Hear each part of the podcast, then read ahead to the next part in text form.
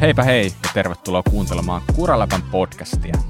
Mun nimi on Pop Jakovski ja tällä kertaa vuorossa olisi jakso numero 72. Nyt mennäänkin sellaista jaksoa, että muut Kuraläpän jengistä viettää ansaittua väliviikkoa ja meikäläinen on ruorissa ihan omin päin. Ja tästähän ei tietenkään mitään hyvää seuraa, mutta ei, ei lähdetä maalaille piruja seinille sen enempää. Ja itse asiassa tänään on tiedossa jotain tosi siistiä, sillä mä oon tavallaan sikäli etuoikeutussa asemassa, että mulla on täällä mukana jutustelemassa eittämättä yksi kovimmista suomalaisista endurokuskeista juuri nyt. Ja näin niin kuin nykyajan trendin mukaisesti ollaan etänä, mutta siihen on nimittäin syynsä. Halo, halo, kuuleeko Italia ja Tarmo Ryynänen? Joo, morjesta ja hyvin, hyvin kuuluu tännekin asti. Ja täällä kelpaa olla kyllä. Ei haittaa olla etänä. Täällä aurinko paistaa ja 15 astetta lämmintä. Tiedätkö mitä, mua vähän haittaa olla etänä. Mä olisin ihan mielellään siellä. niin, aivan. Kyllä, mutta hei, joka tapauksessa hienoa, hienoa, että oot linjoilla ja niin kuin mainittua, niin sä oot siis tällä hetkellä Italiassa. Kerrohan vähän tarkemmin. Joo, eli täällä Finale, Finale Liguressa on ollut useampana talvena ja tietenkin kisojen, kisojen puitteissa kanssa täällä ollut monta kertaa, mutta taas, taas sitten tuossa tammikuussa päätettiin, että lähdetään taas pitkälle reenireissulle tänne ja täällä olisi tarkoitus olla ku, kuutisen viikkoa täällä ja sitten ehkä jatkaa reissua siitä vielä toisiin maihin kisojen, kisojen perässä, mutta kuusi viikkoa olisi tarkoitus reenata täällä ja kaksi viikkoa oltu ja hyvin on mennyt. Ei, ei sen kummempaa. Äh, millä porukalla sä oot matkassa? Onko sä yksin vai onko sulla seuraa siellä mukana? Mä oon, mä oon niin kuin periaatteessa, periaatteessa yksin matkassa, mutta sitten tota, ää, äiti ja pikkusisko tuli käymään täällä viime viikolla ja isä tulee varmaan kanssa käymään sitten mestoilla muutaman viikon päästä täällä. Saa välillä vähän seuraa kanssa. Mutta yksin, yksin asustelen täällä tämmöisessä kivassa Airbnb-kämpässä. Just näin. Onko mennyt sen lentäen vai ihan maata pitkin? Ja ihan autolla. autolla että tota, yleensä aina kun tullaan Eurooppaan autolla, niin otetaan Helsingistä Travemundeen Saksaan lautta ja sitten siitä, siitä 14 tuntia autolla, auto, Saksan autopainoa pitkin. Pääsee, pääsee laulattaa, laulattaa moottoria. Mutta se on ihan, ihan hyvä reitti ajaa kyllä. Tuolla siirtymää ehkä ihan yhden pitkän viikonlopun takia viitti tehdäkään, että sitten kerralla vähän pidemmästi. No joo, joo kyllä se, mutta kyllä se, niinku, kyllä se autolla kannattaa tulla tämmöiselle reenireissulle, että saa niin paljon kamaa mukaan ja saa kaikki pyörät mukaan ja se helpottaa sitä olemista täällä paljon, kun ei ole mitään niinku paitsi. Niin, niin. Hei, se, somesta huomasin, että itse asiassa eilen oli ollut joku piku keimi, joku kisa siellä, niin kerrohan vähän siitä. Mä nimittäin näin sen tuloslistan ja se oli aika jäätävää luettavaa. Joo, joo, tämä oli semmoinen semmoinen kuin Enduro Winter Trop, eli se on niin kuin tämmöinen, olisiko se niin kuin Pohjois-Italian talvi Enduro kappi tai joku vastaava, tämmöinen niin off-season kisa tuossa parin tunnin päästä täällä finaaliliikurassa semmoisessa paikassa kuin Sestri Levante. Ja tota, joo, siellä oli kyllä tosi, tosi hyvät kekkerit, se oli varmaan kuin 2500 kuskia yhteensä, ja, tota, ja sitten kans kun on, on niin off-season kisa, ja täällä on kuitenkin ranskalaiset kuskit ja italialaiset kuskit sun muut, niin asuu tässä lähellä, niin siellähän oli sitten ihan niin kuin top 10 EVS-kuskeja kuskeja mukana niin kuin useampia. Että ne oli kyllä tosi hienot karkelat ja siellä, siellä pääsi niin kuin oikein kisahuumaan ja pääsi vähän katsoa sitä omaa vauhtia kanssa. Joo, todellakin. Mä katsoin, että sä olit ollut seitsemäs siinä tosiaan ja Florian Nikolai voittanut, sitten oli ollut Francesco Camon toisena, Slavomir Lukasi kolmantena, sitten sieltä niin löytyi muun muassa kahdeksantena tällainen joku turisti nimeltä Adrian Daly. niin tota, kieltämättä niin aika, aika jäätävä tulos. Kis, näitä, näköjään toi kokonaiskesto on ollut tuossa niin 17 ja 18 minuutin välissä. Ajattiko siellä kuinka monta EK tai kuinka pitkiä siellä oli tarjolla? Öö, kolme, kolme EK ja se ensimmäinen taisi olla kahdeksan ja puoli minuuttia, sitten oli vajaa kolme minuuttia ja sitten oli reilu kuusi minuuttia se viimeinen, että okay. kuitenkin tosi, tosi pitkät pätkät. Että. Oliko ne niinku treenattavissa etukäteen vai? Oli jo, oli treenattavissa ja tota, uh, siellä oli niinku vähän sillä jännästi, että siellä oli niinku, se ra, ra, ra, tai radat oli niinku julkaistu jo useampi viikko ennen, ennen kisaa ja siellä Aha, oli okay. niinku jengi käynyt reenaa tosi paljon. Ja tota, mäkin kävin sitten keskiviikkon siellä, siellä reenaamassa muutaman kerran ne pätkät. Ja sitten äh, lauantaina kerran, kerran ajoin läpi ne, ja sitten sunnuntaina kisa. Mutta niin siellä näytti olevan ihan ne top 60 käynyt, käynyt reenaamassa, että semmoinen vähän erikoinen formaatti, että sai niinku enemmän niitä laskuja per pätkä, mutta kuitenkin ihan, ihan toimiva.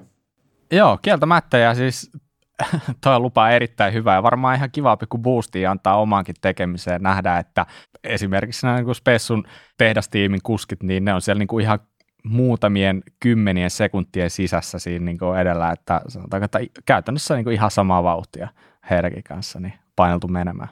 Joo, joo kyllä tota, tosi hyvä niin reeni, reeni oli sillä, että äh, sai niin kuin sen kisa, kisaboostin päälle ja, ja tota, tavallaan sai sitä niin kuin samanlaista kisalataamista kuin sitten ihan, ihan EVS kanssa, että toi niin kuin tosi, mm. tosi niin kuin kiva oli päästä ajaa silleen niin kuin paineen alla.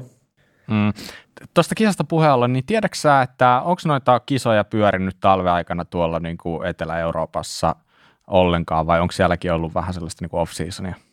Öö, kyllä tuossa niin kuin, vis, vissiin myös niin kuin viikon päästä joku vastaava endurokisa tuolla Italiassa Garda, Gardajärvellä. Ja sitten onhan tuolla Ranskassa ollut jotain paikallisia DH-kisoja, jotain. En mä, en mä oikein Joo. selvitellyt. Nekin on vähän semmoisia, että yleensä se on vain joku Facebook, Facebook-ilmoitus, että täällä on nyt kisat tänä Joo. viikonloppuna, niin niitä on välillä vähän vaikea löytää. Niin, niin. että kyllä se varmaan vaan sitten enemmän menee, että tällä hetkellä niin ajetaan siellä Aussessa ja Uudessa-Seelannissa nämä niin niiden kesäaikaa, ja Eurooppa on sitten vähän ehkä off-seasonilla kuitenkin vielä. Joo, toistaiseksi. on se niin kuin off, off-season, ja kyllä niin kuin tavallaan varmasti niin kuin kaikille pro-kuskeille, niin noi kisat on myös semmoisia niin off-season kisoja, et en tiedä, onko Joo. heillä sitten niin ihan täyslataus niihin vai ei, mutta, mutta tota, kuitenkin tosi kiva, että on, on kisoja ja ei tule sitten niin ihan niin hirveän pitkää taukoa kisoista. Just näin. No hei, varmaan kaikilla on nyt tullut selväksi, että sä oot Tarmo Ryynänen, eli kavereiden kesken Tarppe. Eli onko se nyt, se on silleen, että sä oot 20 vuotta Joo, tässä viime, viime viikon tiistaina oli, oli synttärit. Tuli pyöreät no, täyteen. Myöstyneet onnittelut siitä. Mutta tota, kerrohan vähän omin sanoi, kuka Tarppe on ja minkälainen tausta sulla on? Miten sä oot pyöräillyt pari ylipäätänsä eksynyt? Joo, eli mä oon tosissaan 20-vuotias ja asustelen Vantaalla ja tota, ihan oikeastaan isä, isä oli tota, on ollut tosi kova kestävyysjuoksija 800 metrillä ja tonni vitosella ja tota, sitten oikeastaan ehkä sen kautta niin junnuna niin päätyi yleisurheilun pariin. Siellä oli parhaat lajit, oli poikien tuhat, tuhat metriä ja pituusyppy oli myös ihan, ihan hyvä, hyvä. Ja tota, varmaan sitten siinä 13-12-vuotiaana niin tuli tosi kovasta tai ripeästä kasvusta johtuvat tota, niin kuin vammat polviin, niin että juoksu, juoksu vaikeutui sitten ja sitten oikeastaan mennään vähän taaksepäin, niin on niin kuin yleisurheilun taustalla kanssa, niin tai musta tuntuu, että kaikki pojat on aina junnuna pyörillä käynyt vähän hiekkakuopilla tekee hyppyreitä ja, ja tota, fiilistellyt sitä hommaa. Ja, ja tota, jotenkin musta tuntuu, että sit oikeastaan niin kuin YouTuben kautta, kun näki niitä videoita, missä jengi veti sit tuolla Kanadassa ja missä nyt sunkaan ihan hirveitä, hirveitä hyppyreitä ja sun muuta, niin jotenkin musta tuntuu, että se niin kuin boostasi sit sen, että halusi niin kuin pääsi vaan niin kuin enemmän siihen lajiin, lajiin kiinni ja halusi, niin kuin, että, että tämä on kyllä niin kuin siistiä. Ja, ja sitten kanssa se tuki se, ne polvet tuki sitä, että pyöräily, siinä ei tule sitä iskutusta samalla lailla kuin juoksussa, niin se oli sitten kanssa polville parempi laji sen suhteen. Ja mä en oikein näitä vuosia muista, mutta olisiko se 2012, kun mä ajoin sitten niin kuin, vähän semmoisen off-season kauden, niin, tota, niin kuin XCtä semmoisessa kerhossa. Ja tota, Joo sitten mä muistan vieläkin sen ekan kerran, kun mä kävin tuota tornikeskuksessa jäykkäperäisellä dirttipyörällä vetää, vetää ekat laskut ja se oli saman tien ihan myyty siihen, että on ihan sairaan siistiä. Sitten se homma, homma jatkui siitä, että Tornarissa oli sellaisia orangen vuokrapyöriä ja niitä mä vuokrasin sitten sieltä, olisiko kolme vai neljä kertaa ja sitten tota, iskä huomasi kanssa, että tämä on, tää on nyt se, mistä poika tykkää, että Tämä, tämä, tämä, on, niin kuin, tämä on se homma ja tota, sitten... Oliko isälle kova takaisku, kun ei pojasta tullutkaan kaasisotaisen juoksia? No ei se, ei varmaan, että kyllä, kyllä on ollut niin kuin ihan Inessa, Inessa alussa asti tämän lajin kanssa, että tota, ehkä sitä äitiä, äitiä enemmän hirvitti se, että vedetään siellä puiden välissä mutta kyllä se nyt uskaltaa nyt jo tulla katsomaan kisoja. No anyway, niin aika sille nuoresta asti sä oot kuitenkin selkeästi urheilu varmasti niin kuin enemmän tai vähemmän silleen niin kuin kumminkin määrätietoisesti, että, silleen, että tota, sulla on ollut selkeästi joku laitausta, että et sä oot ihan tuolta vaan niin kuin hypännyt mukaan, että se, se varmaan on ehkä osittainkin voisi kuvitella, että helpottanutkin sitä ylipäätänsä, niin kuin, mitä, mitä lajia nyt ikinä harrastaakaan kilpaa, niin se, että sulla on jostain jotain taustaa, niin se antaa sulle niin kuin henkiset valmiudet siihen aika paljon paremmin. Että. Miten, niin kuin, jos miettii, että sä oot varmaan käynyt ulkomailla ajamassa jo vaikka kuinka monta vuotta, ja ajanut Suomessa ja tälleen, niin miten sä niin kuin itse näet sun pyöräilijänä mikä on sulle ollut niin kuin tähän mennessä niin kuin siisteimmät jutut, siisteimmät tulokset, mitä sä niin kuin arvostat eniten? Kyllä, kyllä musta tuntuu, että niin kuin, tavallaan se niin kuin siisteimmät tekemiset niin on ehdottomasti tämä koko niin kuin, tavallaan skene ja sillä että miten, niin kuin, miten niin kuin hyviä tyyppejä kaikki maastopyöräilijät on ja miten hyvät niin kuin vibat kaikissa kisoissa on ja, ja, ja tälleen. Niin se on kyllä se on niin kuin tosi, tosi, tosi kiva. Ja sitten samaten, että ihan sä voit mennä tuonne niin ulkomaille ja mullakin on nyt niin kuin jo se koko kauden EVS viime vuonna, niin sieltä paljon kavereita, mitä oli kans tuolla eilisissä kisoissa ja e, niin kuin tuloksista varmaan, niin kyllä, kyllä viime, viime vuonna tuli se neljäs ja tuolla Finalleikure EVS, niin se oli, se oli kans tosi kova ja sitten kans siellä Tweedvallössä, mikä oli vikakisa, niin siellä tuli yhdellä pätkällä tosi kova suoritus. Olisinko mä ollut 30 sakissa sit niinku koko kisassa e- elitessä, että yksi, yksi pätkä tulos, niin se oli kans, antoi semmoista boostia, boostia harjoittelukaudelle, että tuli tavallaan hyvät vipat siitä.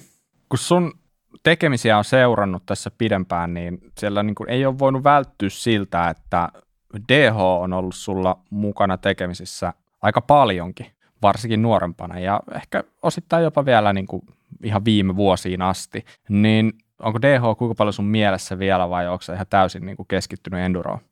Kyllä, kyllä tota, niin kuin, tavallaan, kyllä se enduro on niin kuin valikoitunut siksi ykköslajiksi, ja, ja on sitä niin kuin EVS on tarkoitus ajaa, ajaa nyt tänä vuonna kanssa kaikki kisat, kiertää koko sarja, mutta tota, kyllä niin kuin DH on, on mielessä, ja mulla nyt ei DH-pyörää tällä hetkellä ole, mutta kyllä mä tuolla enduro ajattelin, ajattelin mennä ajaa yhden IXS Downhill Euroopan Cupin tota, kisan tonne Kroatiaan. Se olisi tässä reissun, reissun lopulla nyt about kuukauden päästä, niin kyllä, kyllä mä ajattelin, että sinne, sinne voisi käydä ajelee ja siinä on myös muita suomalaisia tulossa, niin kiva, kiva päästä sinne heidän kanssaan touhuumaan. Niin, niin. No hei, miten nämä semmoista niin eroa toisistaan, Enduro ja DH? Pystyykö niin molempia ajamaan täyspainoisesti? Ky- kyllä pystyy, pystyy että tota, ehkä sitten niinku se vaikea saada se ihan niinku kirkkain kärki niinku molemmissa lajeissa, että kuitenkin sen verran erikoiset ja vähän eri lailla pitää reenata. Mutta tota, onhan tuolla niinku paljon, paljon pro-kuskeja, jotka kiertää niinku molempia kisoja ja löytyy, löytyy ominaisuudet molempiin. Mutta tota, DH on ehkä vähän vielä semmoinen, se on ehkä enemmän niinku raaka laji vielä, että kun se on niin kerrasta poikki ja sitten ne mm. lasku, tai se kisalasku pitää vetää niin, niin kuin sairasta vauhtia, ettei siinä niin kuin, ole, ole niin kuin yhtään varaa virheille. Ja sitten tota, Endurossa, niin se on ehkä vähän sellaista niin kuin kokonaispainotteisempaa, että pitää olla tosi kova se kunto ja, ja että se, että jos se kisa-aika on sitten se 25 minuuttia, niin siinä ei haittaa, että tulee, tulee pieniä virheitä. Että, ja ja, ja sitten samaten se, että varsinkin EVS, kun sä saat sen yhden, yhden renlaskun ennen sitä kisalaskuun, niin sä et edes pysty ajaa niitä pätkiä niin hirveätä vauhtia, mitä DHssa pitäisi ajaa. Et se on niin kuin, joo, joo. kokonaisuudessaan ehkä pikkasen niin rennompi laji, mutta ei sitten kuitenkaan. Niin välistä tuntuu katsoa kisoja, että tuolla varsinkin EVSssä, niin että se mitä vauhtia sieltä tullaan alas, niin välistä tuntuu silleen, että ei toi paljon kyllä DHsta eroa, että ainoastaan sillä, että pätkät on pidempiä ja päivä on niin kuin, sinänsä niin kuin, törkeän paljon pidempi. Mutta miten jos sä mietit ihan niin kuin treenimielessä, niin miten niin kuin, tavallaan se treeni eroaa? Minkälaisia asioita sun pitää enemmän kiinnittää huomiota vaikka niin kuin endurokuskina? Kyllä mä sanoisin, että enduro, endurokuskille pitää olla niin kuin se tavallaan kokonaiskestävyys pitää olla, olla parempi. Ja sitten tota, tietenkin se ehkä niin kuin leikkaa vähän sitä voimatasoa ja sitten musta tuntuu, että DH pitää olla vaan niin kuin ihan älyttömästi sitä voimaa. Että ne, ne DH-radat on niin kuin yleensä niin, niin kovilla reijillä ja tosi, niin kuin, tosi raffeja, Että niissä pitää olla kyllä yläkroppa tosi, niin kuin, tosi voimakas, että jaksat ajaa sen. Tai että sulla ylipäätään niin kuin riittää voima pitää sitten tangosta kiinni, kun sä ajat sinne reikiin. Että, mm. että se on niin kuin, että ne enduro-radat ei yleensä, vaikka nekin on niin kuin tosi, tosi raffeja välillä, mutta ne ei yleensä ehkä ole ihan niin, ihan niin jyrkkiä tai ihan niin kovavauhtisia kuin DH-pätkät. Ja sitten tota, enduropätkillä kanssa tuolla EVS, mitä tuli huomattua, niin siellä on kyllä niin kuin tosi kovia polkemispätkiä pätkiä niin kuin keskellä EKta. Että semmoisia nyt ei DHsta minkään ole. Että. Siellä siis varmaan siis tulee niin kuin ylämäkiä myös, ei pelkkää tasasta vai? Joo, tulee ehdottomasti ihan niin kuin koviakin, koviakin ylämäkiä, että tuli ihan niin kuin ehkä yllätyksenä jopa tänä tai viime vuonna se, että millaisia, miten niin kovia pätkiä, että se voi olla niin kuin 45 sekkaa tai enemmänkin niin kuin ihan kunnon, kunnon ylämäkeä ja pitäisi vetää niin kuin ihan sairaan kova siinä kisassa. Että kyllä se on sitten. Ja sitten niin, se on niin. kiva kanssa että ylämään jälkeen, kun sä oot ihan, ihan kuollut, niin sitten olisi vielä viisi minuuttia ajamista. Että. niin, aivan totta. Se ei lopu siihen ylämäkeen, vaan sen jälkeen pitää jaksaa pommittaa alas. Tota, miten sä mietit niin tuoltakin kannalta? Siis toi Endurohan on niin kuin älyttömän fyysinen laji ja vaatii jäätäviä kestävyysominaisuuksia, mutta sitten sun pitää myös niin kuin pystyä, pystyä niin kuin olla nopea ja olla voimakas ja kaikkea. Niin minkälainen lajitausta on sun mielestä parempi siihen? Jos kuvitellaan, että, että toinen tyyppi tulee vaikka jostain XC-puolelta, toinen tulee DH-puolelta, ne kohtaa siinä Endorossa. Kummalla on paremmat valmiudet Endoroa sun mielestä? No musta tuntuu, että se on ihan niin kuin tosi yksilökohtaista. Että, että tosi paljon on kyllä niin kuin munkin sarjassa kuskeja, jotka on ajanut XCtä ja sitten ne on niin kuin siirtynyt Endroon, että ne ei ole niin kuin DH-pyörää ikinä koskenutkaan. Okei. Okay. Ja sitten taas toisaalta Kyllä, kyllä musta tuntuu, että se ehkä enemmän menee sitten niin päin, että ensin niin kuin X ja sitten Enduro, kuin että olisi ensin DH ja sitten Enduro. E, Okei. Okay. Et, et, et, et, kyllä mullakin on niin kuin kavereita ja tuolla EVSissäkin oli paljon niin kuin DH-tyyppejä ihan maailmankappiajajia mun sarjassa, jotka tota, tuli sitten niin ajaa jotain EVS ja sitten oli kisan jälkeen, että joo, että ei, ei, ei, ei, ei ole mun juttu, että ihan liikaa polkemista, että mä pysyn siellä hissimäissä. Mutta tavallaan sitä aika hassua, että jos sä katsot vaikka niin kuin miesten sarjan tuloksia, no esimerkiksi nyt niin kuin Chuck Moore, niin kumminkin DH-tausta ja onhan siellä niin kuin Sam Hillistä lähtien niitä aika paljon. Yep. Et ehkä sitten siellä niin kuin miesten puolella vähemmän. Onhan niitä tyyppejä, niin kuin, onhan Nino Surter käynyt ajaa EVS, on siellä niin kuin Marco Fontane, on siellä niin kuin sellaisia tyyppejä, mutta ehkä se voi olla sitten, että tiedätkö, miesten sarjassa ollaan jo niin, niin kuin ollaan jo niin parkkituneet siihen X, että ei enää löydy niitä skillsejä siinä vaiheessa, että pystyisi, tiedätkö, niin kuin, ei ole sitä sellaista pyörähallinta, taitoa, mikä ehkä sitten junnuta löytyy. Että musta tuntuu, että monet junnu XC-kuskit on ihan sika taitavia pyörän kanssa. Joo, se voi olla kyllä.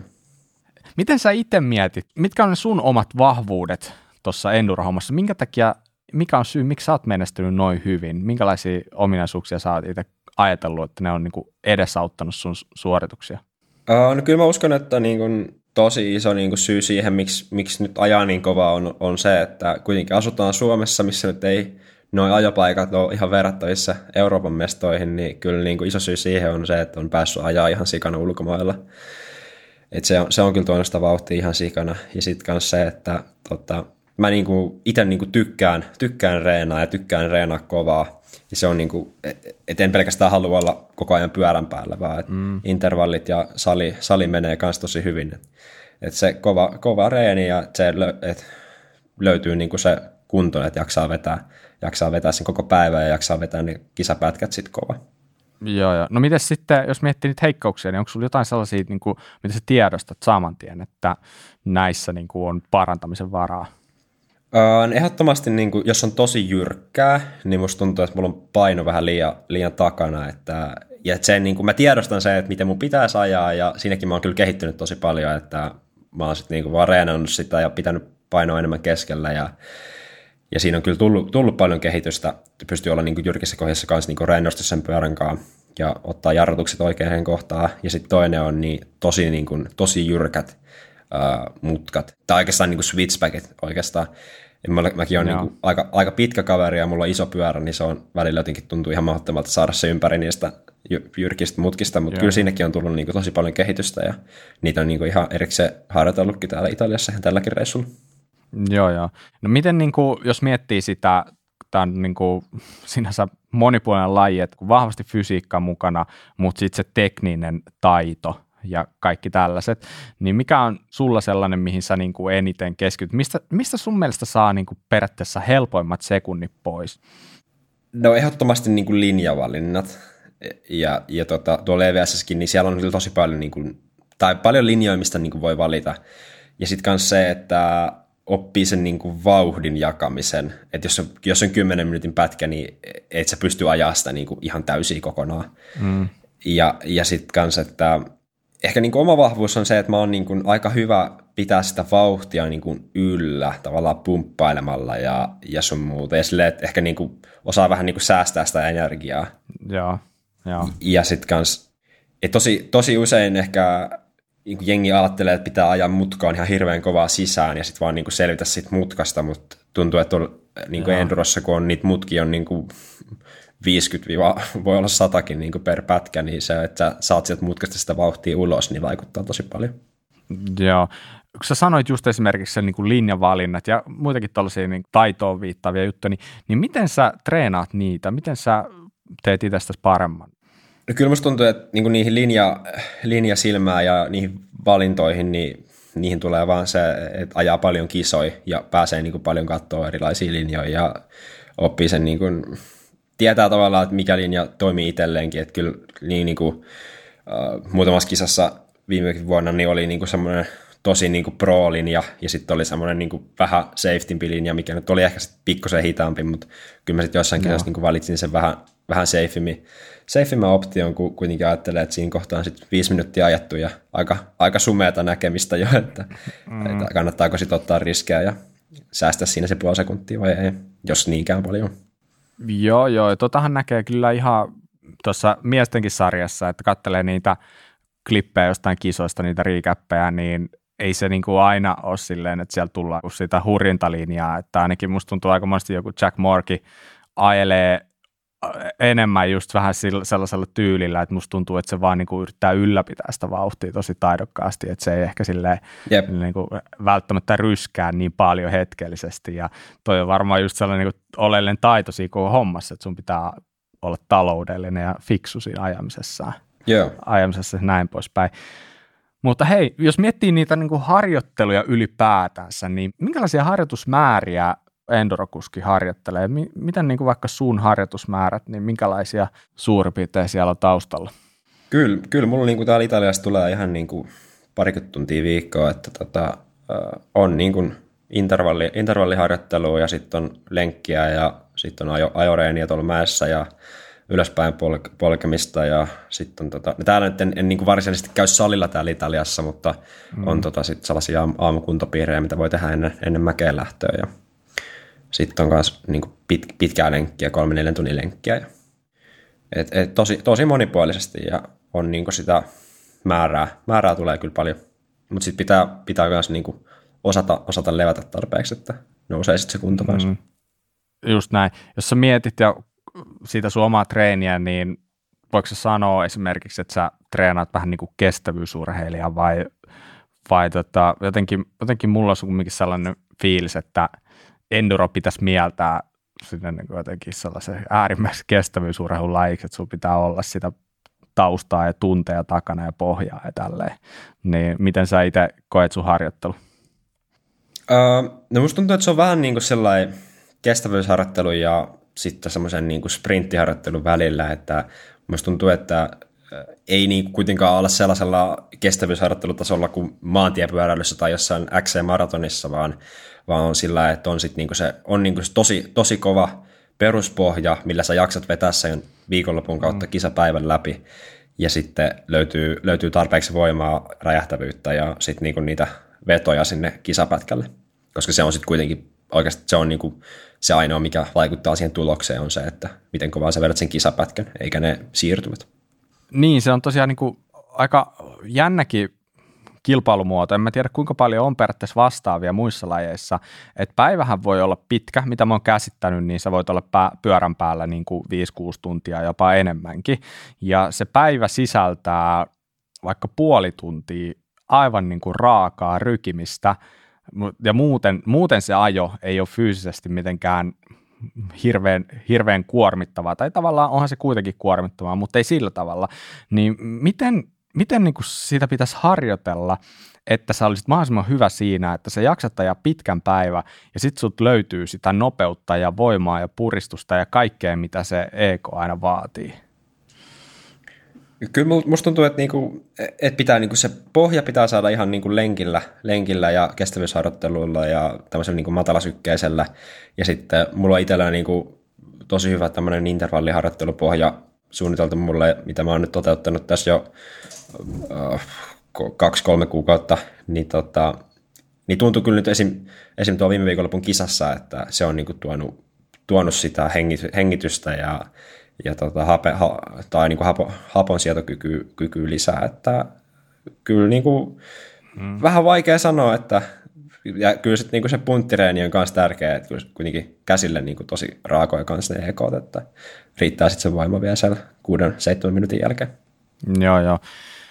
Jos miettii, sä oot nyt siellä liikurassa, niin jos tota, itse käy ajamassa jossain tuossa niin etelän lomakohteissa, näin niin kuin omalla kohdalla voi sanoa tälleen, niin se on sellaista, että aamulla mennään sinne sutlepaikalle, sitten koko päivä sutletellaan, illalla syödään jotain hemmetin rasvasta ja juodaan vähän olutta ja sitten jatketaan seitsemän päivää samalla, samalla kaavalla. Niin tota, millaista se sun oleminen siellä on? Onko se tällaista vai onko sulla jonkinlainen parempi suunnitelma? Joo, kyllä mulla on tuossa ihan, ihan reeni ohjelma, mitä mitä noudatellaan ja ei ole, ei ole kyllä kalja ei maistu, maistu sen ohella, että kyllä noin palautusjuomat ja hyvä ruoka menee ennemmin, että ehtii sitten palautua, mutta tota. Mut joo, mulla on niinku oikeastaan aika niinku hyvin rytmitetty se, että mulla on niitä intervalleja ja, ja tota, sitten on niitä aamulenkkejä, sitten on vähän niinku kevyitä päiviä ja semmoisia nautiskelupäiviä ja sitten on niinku kovempia päiviä maissa. Että ei ihan hirveästi kyllä semmoisia niinku koko päivän sutlauksia, vaan ja sitten täällä finaaleissa on myös noita niin kuin, yksittäisiä shuttle-reissuja, maksaa, maksaa 10 euroa, että pääsee tuonne mäen päälle, niin niillä sitten niin kaksi tai kolme kertaa päivässä niin saa myös kyllä tosi hyvän ajosetin aikaiseksi. Että, ja että se on niin kuin, musta tuntuu, että se ajaminen ehkä omalla kohdalla jää myös vähän niin kuin jummaamaan paikalle, jos sä vedät ihan joka päivä vaan pelkkää, pelkkää mäkeä. että siinä ehkä sitä vauhtia sitten tuukaa niin, niin paljon lisää, että musta on ainakin itselle tuntuu, että ottaa niin välillä semmoisia niin kovia päiviä ja sitten jos menee hyvin, niin sitten tavallaan itse niin kuin mutustelee sitä, että mikä onnistui tänään ja mikä ei ja missä voisi kehittyä sitten seuraavana päivänä ja, ja tota, sitten se niin kuin ehkä yön aikana lyö aivoihin vielä enemmän ja sitten menee seuraavana päivänä mm. voi keskittyä, on sitten intervalliin tai vähän lenkkiin ja sitten vaikka seuraavana päivänä taas mäkeen, niin se jotenkin ehkä viestä ajamista ehkä omalla, omalla kohdalla vielä enemmän eteenpäin. Niin sanoikin tuossa aikaisemmin, että sulla on useampi pyörä mukana, niin onko sulla niin kuin, mitä pyöriä mukana ja millaisia treenejä sä niillä sitten teet? Joo, mulla on toi Spessun Stumpiumperi on niin kuin tämmöisenä niin kuin reenipyöränä, sillä mä vedän noita intervallireenejä ja sitten pidemmät lenkit, lenkit. ja sitten on toi Levo sähköpyörä, se on ihan sairaan hauska veiję, ja, ja tota, sillä vähän sellaisia nautiskelulenkkejä ja palautuspäivällä vetoja käydä vetämässä ja ajaa mäkeä vähän ylöspäin ja sillä niin kuin nautiskelua ja sitten on toi business, businesspyörä, eli toi enduro, enduro jolla pääsee sitten vetää urku auki, auki noita kivikoita, että se on sitten se, millä se vauhti haetaan. Niin, niin, että siellä periaatteessa, no siis kuulostaa aika sille kivalta, että sulla on vähän vaihtelua niistä pyöristä ja pystyt, pystyt heittelemään vähän erilaista lenkkiä, ei tarvitse olla kaikki sit sitä sutle touhua, mitä sitten helposti, helposti jengillä on, kun sinne lähtee. Niin. Mutta tota, jos miettii tota kalustoa, mistä tuossa nyt olikin vähän puhetta, niin sanoikin, että sulla on Spessun Enduro, on sun se niin, kuin, niin sanotusti työpyörä, niin minkä takia sä oot päätynyt sellaiseen? Se taitaa olla, onko se 170-170 joustava vai minkälaisella spekseillä se on? Joo, se on, se on 170 takaa 170 eestä joustava tuommoinen aika moni sanoo sitä niin enduro-kisapyöräksi, että se ei ole niin kuin, se ei ole ehkä kaikkein hauskin pyörä ajaa, se ei ole ihan hirveän niin kuin mm. ketterä tai semmoinen niin kuin ympäriheiteltävä, ei niin kuin voi ehkä driftaa niin hyvin kuin jollain vähän pienemmällä tai lyhempi joustoisella pyörällä, mutta sitten sit kun pitää vaan ajaa niin kuin kovaa, niin se, se kyllä menee niin kuin ihan sairasta vauhtia. Ja se, ja se perä toimii ihan, ihan älyttömän hyvin, ja se niin kuin pitää, pitää vauhin tasaisellakin tosi, tosi hyvin.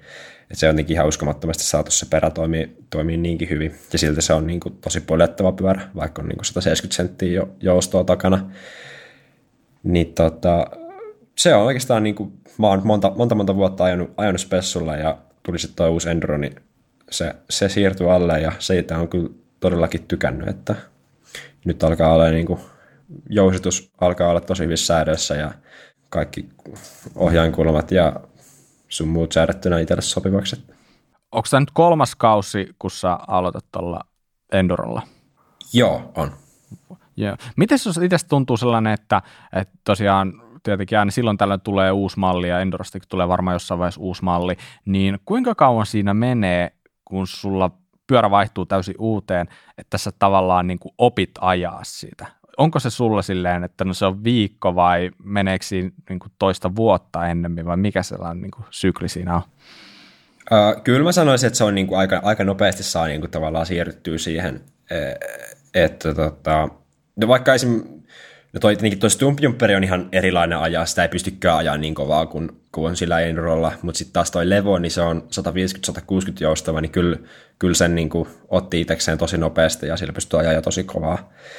Et, et, tota, kyllä kyllä niin kuin aika, aika nopeasti saa niin kuin adaptoitua uuden laitteen alle. Että se on ehkä, että saa sitten niin ne omat, omat säädöt, säädöt kohilleen. Että jousitus on isoin ja sitten tangon korkeus ja stemmin mitta ja mikä, mikä saa sitten siihen runkoon just. No miten, niin kuin, jos miettii enduroa ja ajatellaan nyt vaikka sitten ihan yleisesti ajoisit Suomessa tai ajoisit ulkomailla, niin minkälaisia vaatimuksia endurossa on kalustolta? Uh, no ensinnäkin, no Suomessa ei ole mikään pakko, mutta jos ulkomailla ajaa, ajaa EVS, niin on käytännössä pakko olla DH-renkaat. Et ei, ei niin kuin mikään kevyempi ei yksinkertaisesti vaan kestä. Ja sitten samaten kiekkojen pitää olla kyllä tosi, tosi kovaa kalustoa, ne on tosi kovilla kyllä.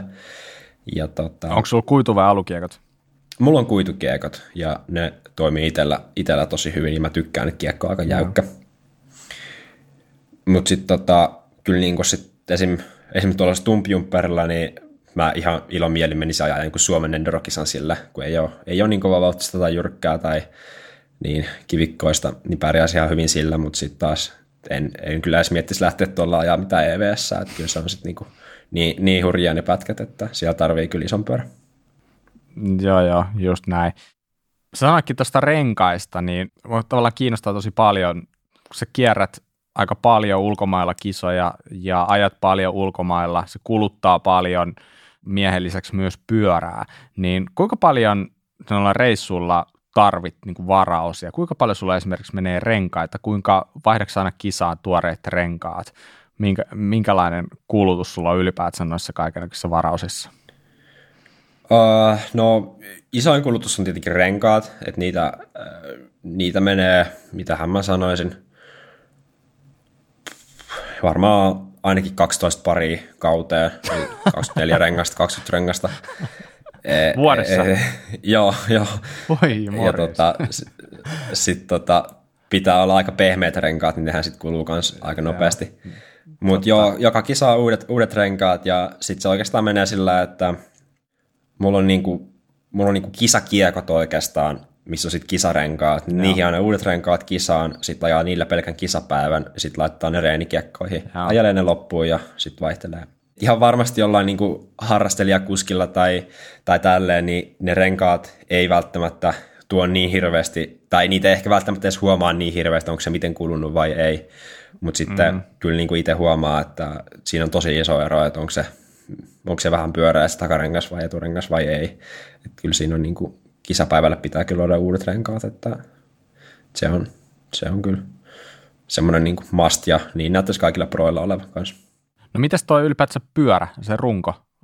Kauan se, kuinka paljon se sillä pystyt ajaa? Onko se niin kuin siihen asti, että se paukkuu vai onko syytä vaihtaa useammin sitä varmuuden vuoksi vai mikä, mikä meininki? No kyllä se semmoinen aika lailla max-kausi on, että tota, äh, kyllä niin kuin menisi toinenkin kausi, mutta kyllä se sitä alkaa jo vähän näyttää ikäisen, ikäisen runkoisen kauden jälkeen, että kyllä se niin kovalla rasituksella on. Ja sitten kaikki niin kuin muutkin osat, niin kyllä takavaihtajia nyt menee jonkun verran aina, aina kolisee tonne kiviin ja sitten tota, mitähän muita menisi. No kehiä menee jotakin aina rikki jotenkin ajovirheiden takia tai, tai hölmöily, hölmöily jonkun linja ajanut mm. suoraan jotain kiveä päin, niin eipä siinä oikein voi mitään. Välillä menee niitä kehiä kanssa. Ja tota, sitten kanssa jarru, jarrupaloja ja jarrulevyjä menee paljon. Mm, joo.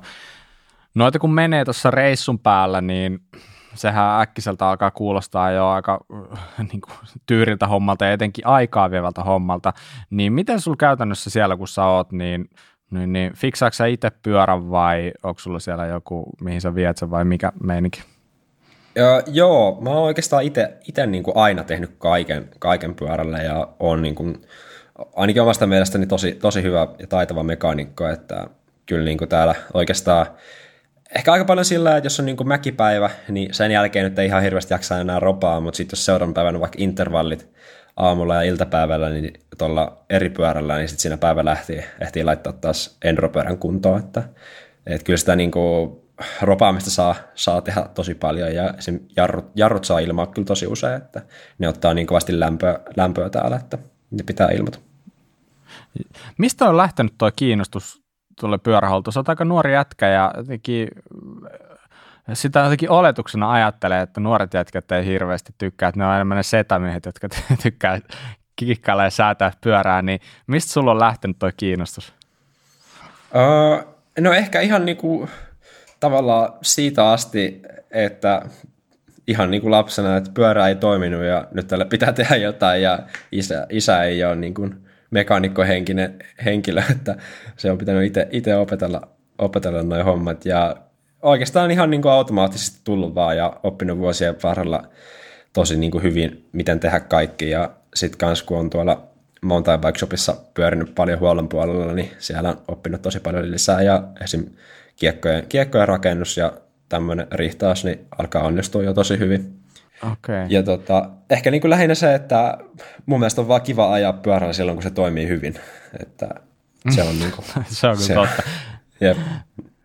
Näetkö sä tuossa iso niin kuin etu, jos sä mietit sun niin kuin noita reissuja ajamisia, niin ylipäätänsä kun sä ajat, niin koeksä, että sä jotenkin osaat myös vähän niin kuin lukea sitä pyörää ja niitä säätöjä ja kaikkia paremmin jotenkin yhdistettynä siihen, että sä myös tiedät paljon, mitä siellä pyörässä oikeasti tapahtuu? Kyllä joo, kyllä joo. Ja tota, varsinkin tuota jousitusta on niin kuin, se on niin kuin, sit kun ajaa kovaa, niin se on oikeasti tosi iso, iso niin kuin merkitys sillä joustolla, miten se on säädetty niin siinä on niin oppinut, oppinut tosi hyväksi, että oppii tavallaan tuntee sen ja tietää, mitä mikäkin namiska tekee siinä iskarissa ja keulassa.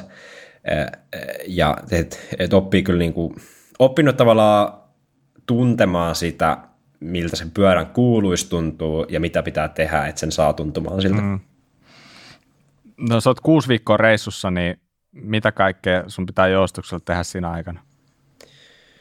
Uh, no mulla on tota, kaksi, kaksi iskaria ainakin mukana enduropyörää, että toivottavasti nyt kestäisi tuo yksi, yksi pytty koko reissun, mutta jos ei, niin sitten on, on vara kanssa mukana. Ja tota, se on vähän, iskari on vähän vaikea huoltaa, huoltaa niin kuin reissun päällä tai yksin, kun pitäisi olla kaikki vermeet, vermeet sun muut, mutta sitten mm. keulahuoltoa, niin varmaan tässä kuuden viikon aikana niin kolme kertaa teen keulahuollon, että ala, alajalkahuollon, että tota, kyllä se, se kanssa. Kun täällä on niin kuin, täälläkin aika kuivaa, niin menee sitä hienoa pölyä menee sinne alajalkoihin, niin se sitten kans alkaa vähän narisee siellä. Niin. Joo, ja sitten se alkaa varmasti huomaamaankin se eron sitten, kun on tehnyt se alajalkahuollon, niin ainakin jos ei muuta, niin henkisesti siinä on aika iso ero siinä hommassa. Joo, on se niin kuin varmaan funktionaalisestikin. Kyllä. No hei, EVS taas tulee ensi vuonna ja muistanko mä oikein, että sä kiersit koko kauden viime vuonna? Joo, joo. Kaikki kisat tuli käytyä viime vuonna. No mitä ensi vuonna? Onko sama plääni? Joo, joo, on. On ilmoittauduttu kaikki ja kaikki olisi tarkoitus mennä. Että. Niin mä katsoin, että kausi alkaa kesäkuussa tuolta Tweet Valleystä ja päättyy syyskuun lopussa sitten taas Ranskassa ja siinä välissä on tuollainen Pohjois-Amerikan turnee kanssa. Niin tota, hetkinen, yhteensä onko se niinku kahdeksan kisaa? Joo, joo. Onko ollut ajamassa aikaisemmin tuolla niin kuin Whistlerin suunnalla tai jossain, missä taas skabaillaan? Öö, en, ole, en ole ollut Whistlerissä tai Kanadassa tai siellä päin Jenkkejä, missä niitä kisoja on, niin en ole ikinä käynyt, mutta kyllä niistä Whistleria odottaa ihan sikana ja sinne yrittää kyllä mennä niin kuin aikaisemmin, aikaisemmin, kun se kisa tehtiin ajaa siellä kanssa pikkusen. Mites nuo kisat, noin vähän niin kuin sille näyttää, että ne on tolleen pienen sykäyksinä, että eka ajetaan kesäkuun aikana kolme kisaa, Briteistä siirrytään sitten Keski-Eurooppaan ja sitten elokuussa on toi Pohjois-Amerikka ja sitten näköjään syyskuussa vielä. Onko se käytännössä niin kuin kolme reissua, mitä sä teet vai kuinka tuuksaa niin kuin välissä käymässä kotona? Mikä tuossa on niin kuin sellainen reissupläni noissa? Ja, joo, joo. E, se eka niin kuin rykelmä, niin se koitetaan mennä autolla. Eli varmaan niin kuin pari viikkoa ennen sitä Tweedvalleyä, niin tuonne Eurooppaan ottaa vähän ajo, ajotatsia taas. En tiedä vielä mihin menen, mutta sitten siitä autolla, autolla sinne Skotteihin ja tota, sitten Slovenia ja Italia, Italian kisat, niin ne olisi sitten autolla ja sitten voi olla, että jää sinne Eurooppaan ajelee, ajelee kesällä vähäksi aikaa ja sitten tota, Suomeen ja sitten Kanadaan ja Jenkkeihin tietenkin lentokoneella, että se ja. on niin kuin konereissu ja sitten varmaan myös autolla, autolla se viimeinen reissu sinne Sveitsiin ja Etelä-Ranskaan.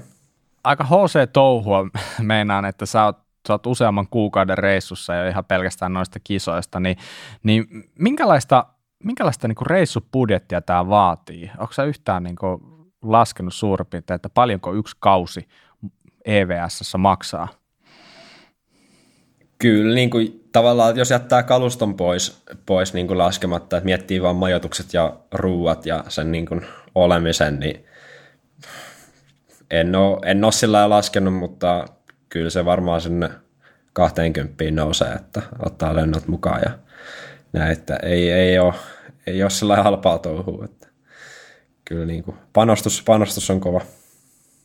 No joo, just näin, että vaatii aika lailla kovaa sitoutumista itältä ja varmasti myös sitten kaikilta tukijoilta, että toi homma toimii. Mutta hei, mitä itse, mitä, mitä kisaa sä niin fiilistelet eniten ensi vuonna ja miksi? Kyllä mä luulen, että se on se Whistleri, että, että siellä niin kuin, ja sitten ainakin siellä on se 20 minuutin EK, se Top of the World, niin sitä, sitä ottaa kyllä, että se on niin kuin vielä sit niin erilainen, että muissa kisoissa ne on siellä aika lailla 10 minuutin hujakoilla ne pisimmät, niin siellä on sitten 20 minuutin EK, että sitä, sitä ottaa kyllä, että miten se, miten se sitten menee.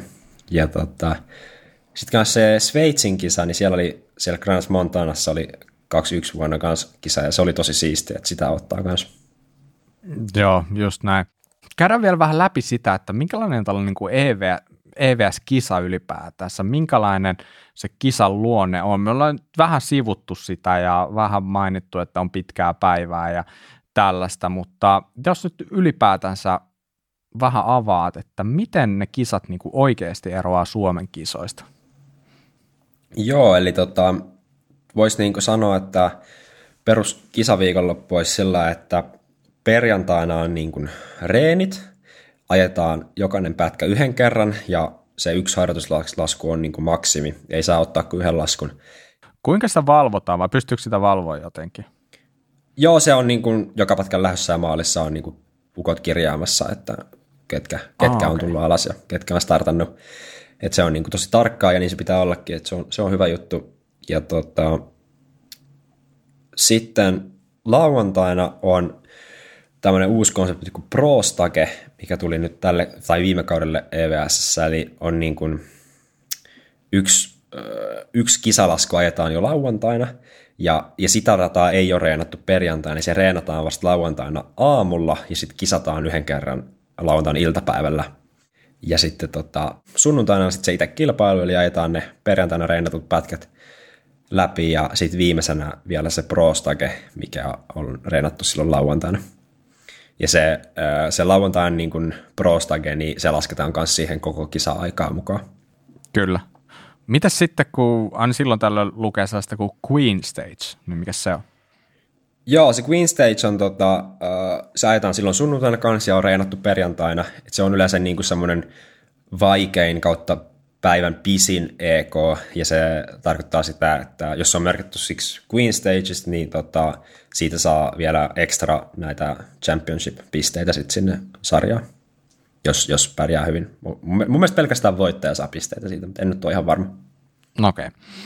No kuinka pitkiä päiviä siellä yleensä painellaan menemään? Kyllä mä sanoisin, että semmoinen keskiverto on semmoinen reilu kuusi tuntia pyörän päällä. Onko siellä tota, sutlee tai jotain hissejä tarjolla tai jotain? On, on joo. E, viime kaudella oli aika paljon niin kuin hissillä mentiin ylös. Ei ollut ehkä ihan hirveästi polkemista muuta sitten kuin Tweedvalleyssä ja finaalelikurassa olleissa kisaissa. Mutta tota, on niin kuin tavallaan hissiavusteista päivää ja sitten on niin kuin polkemista siinä samalla. Ja sitten on, sit on näitä kisoja, missä ei ole niin kuin hissejä tai sutlausta ollenkaan. Mm. No hei, ne päivät tai ne kisat, missä ei ole sutlausta tai hissejä, niin miten niissä treenipäivät menee? Saako silloin sutlata sinne vai onko siellä jotain rajoitteita? Riippuu, riippuu myös tosi paljon, miten se kisareitti menee, että täällä finaalissa niin sai sutlata, koska täällä pystyy tosi hyvin sutlata, menee asfalttitiet oikeastaan joka paikkaan. Ja tota, mutta sitten esimerkiksi siellä Tweedvalleyssä, niin siellä ei saanut sutlaa ollenkaan. Eli käytännössä silloin perjantaina reenipäivänä niin ajettiin se ihan sama rundi kuin sitten sunnuntaina kisassa, että mitä siinä olisi tullut melkein kaksi tonnia nousua ja 50 kilsaa. Kuinka pitkä se treenipäivä oli ajallisesti? Kyllä, sekin oli siellä kuuden tunnin hujakoilla. Aika tiukka setti siinä niin kuin kaiken kaikkiaan sitten, että jos miettii, että siinä on niin kuin treenipäivä ja sitten se lauantai ja sitten vasta sunnuntaina oikeasti ajetaankin kapaa, että – Joo, joo kyllä se, että siinä tulee se, että pitää olla se pohja kunnossa, että jaksaa vetää se viikonlopun läpi. Mm. Jos miettii noita pätkien pituuksia, olikin tuossa puhetta, että se top of the world on se parikymmentä minuuttia, mutta taas miettii Suomen kisoja, niin Suomessa taitaa olla yleensä niin kuin muutaman minuutin pätkiä. Ne, niin mitä on silleen niin kuin keskimääräinen EVS-pätkä, millaista se on verrattuna tosiaan niin Suomi enskaan? Öö, no on niin kuin lyhyitäkin pätkiä, että kyllä niin kuin viime vuonnakin oli muutama ihan kolme minuutin pätkä, no lyhyt ja lyhyt Suomen mittakaavassa sika pitkä, mutta tota, mm. mut kyllä ne ehkä yleensä on siellä niin kuin 4-10 minuutin hujakoilla sitten ne pätkäajat. Ja, tota, ja sitten myös se, että ne, niin kuin, ne pätkät on tosi paljon fyysisempiä ehkä, tai eri lailla fyysisempiä kuin Suomessa. Et Suomessa on niin loivaa, että pitää kyllä tosi paljon olla polkimilla, mutta sitten tuolla tuolla, tota, missä on jyrkkää, niin ottaa kyllä yläkroppaan tosi kovasti se ajaminen. Joo, just näin, että, että se, vaatiko se erilaista ajotyyliä, se EVS-ajaminen? No ei ehkä oikeastaan, että tota, kyllä sielläkin pitää vetää niinku ihan, ihan limitillä, tai niinku kunto, kuntolimitillä ne pätkät läpi, että kyllä siellä ollaan sitten maalissa ihan niinku kuole, kuolemaa tekemässä, mutta tota, ää, kyllä se niinku, ne ottaa niin kuin vielä eri lailla kunnolle kuin nämä Suomen pätkät, kun siinä tulee sitten se, se vauhti, on, vauhti on niin kova ja tulee se jyrkkyys ja tosi niin kuin kovat kivikot mukaan kanssa. Mm. Onko Suomen kisoissa, onko se ikinä, no ehkä kun kätkä voi olla sellainen pitkä EK, mutta onko Suomen kisoissa tullut ikinä sellaista ajatustakaan mieleen, että pitää jotenkin niin kuin säästää voimia? Uh, no ei oikeastaan kyllä. Et, et se kätkä, kätkä on ja se kätkäkin, kun se on sitten taas niin, niin kuin poljettava EK, että ei se niin kuin käsille ota juurikaan, mutta se Joo, on sitten, pitää se vauhdin jakoa, että jaksaa vetää se ylämään siellä keskellä, että ei, ei sillä oikeastaan.